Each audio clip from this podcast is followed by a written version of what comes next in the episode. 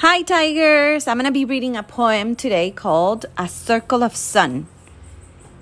And I want you to try to think what this poem is about while I'm reading it, okay? Here we go. I'm dancing, I'm leaping, I'm skipping about. I gallop, I grin, I giggle, I shout. I'm Earth's many colors, I'm morning and night. I'm honey on toast, I'm funny, I'm bright. I'm swinging, I'm singing, I giggle, I run. I'm a piece of the sky in a circle of sun. I hope you like it. Listen to it again and then try to see what the poem is about.